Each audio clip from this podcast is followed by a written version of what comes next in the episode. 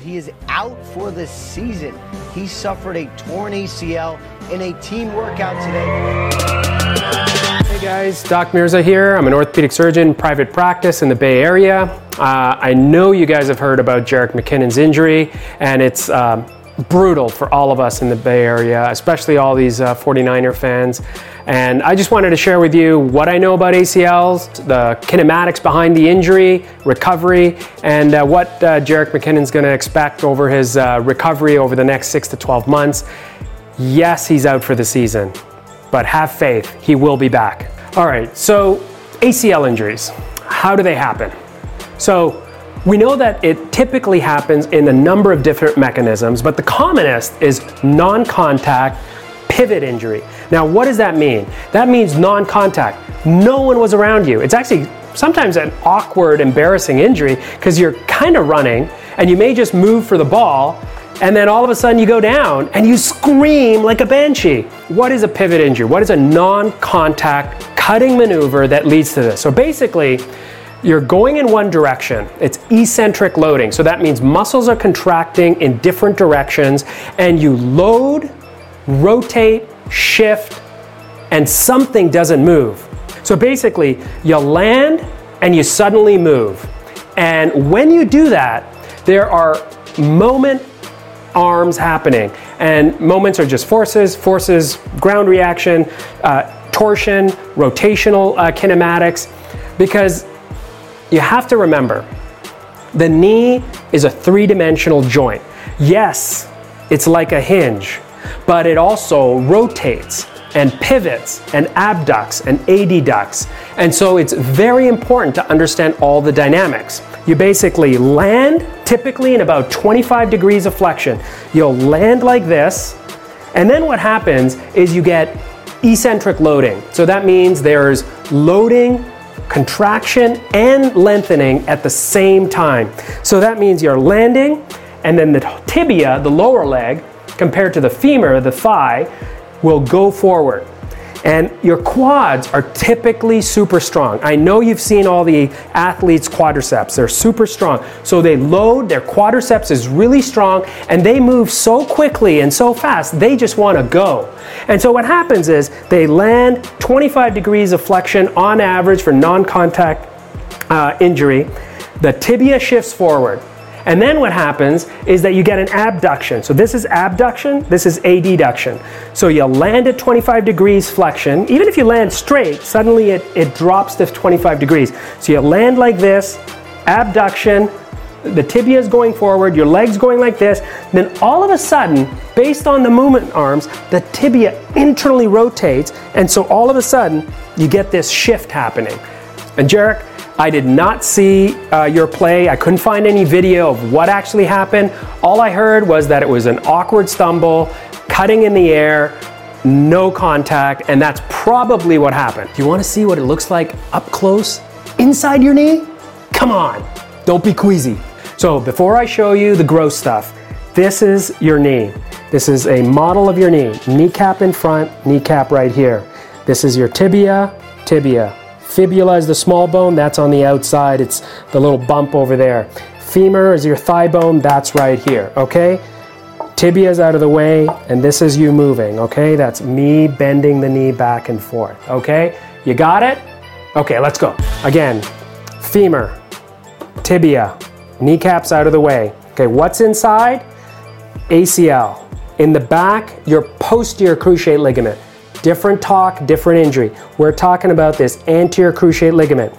Lateral meniscus here, that's the semilunar cartilages out here that are additional secondary restraint cushions for the knee joint. Medial meniscus here medial collateral ligament over here and lateral collateral ligament over there, okay? So knees like this, it can rotate, it can bend, hyperextend, it can do all sorts of fun stuff. Remember, three-dimensional kinematics going on in the knee. ACL injury, okay. We're gonna go slowly, then we'll go fast, and then we'll do some slow-mo, okay? Here we go. You land, 25 degree flexion, abduction moment arm, internal tibial rotation. Okay? Do it again. Boom, boom, boom, boom.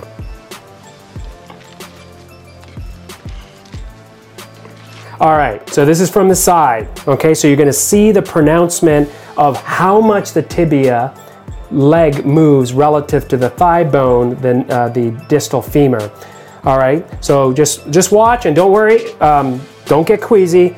Um, we'll have a slow mo afterwards, and and you can just imagine all the rest. Okay, so you land, 25 degrees of flexion, ground reaction force when you land, tibia goes forward you have abduction happening, a lot of force on the lateral condyle, and then internal tibial rotation. Do you see that meniscus?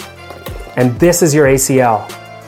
That ruptures, and more often than not, this meniscus goes out. So let's see that again.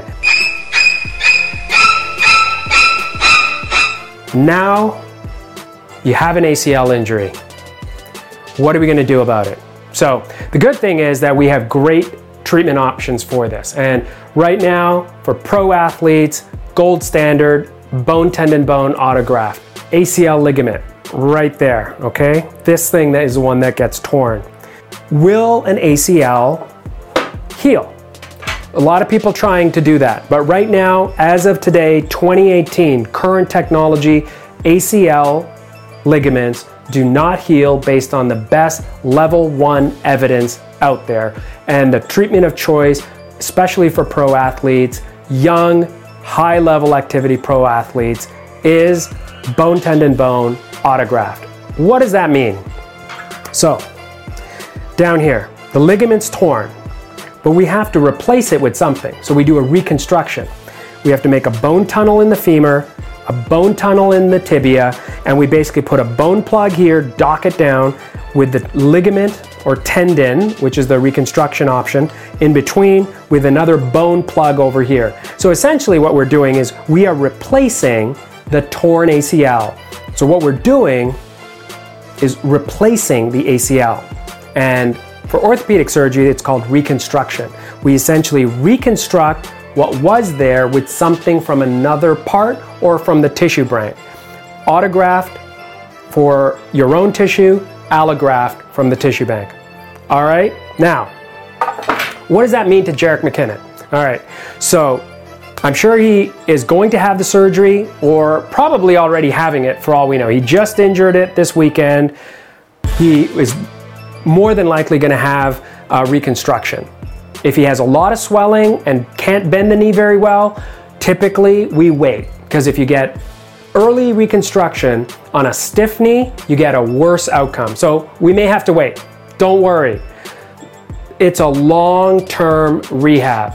Short, but long. What does that mean?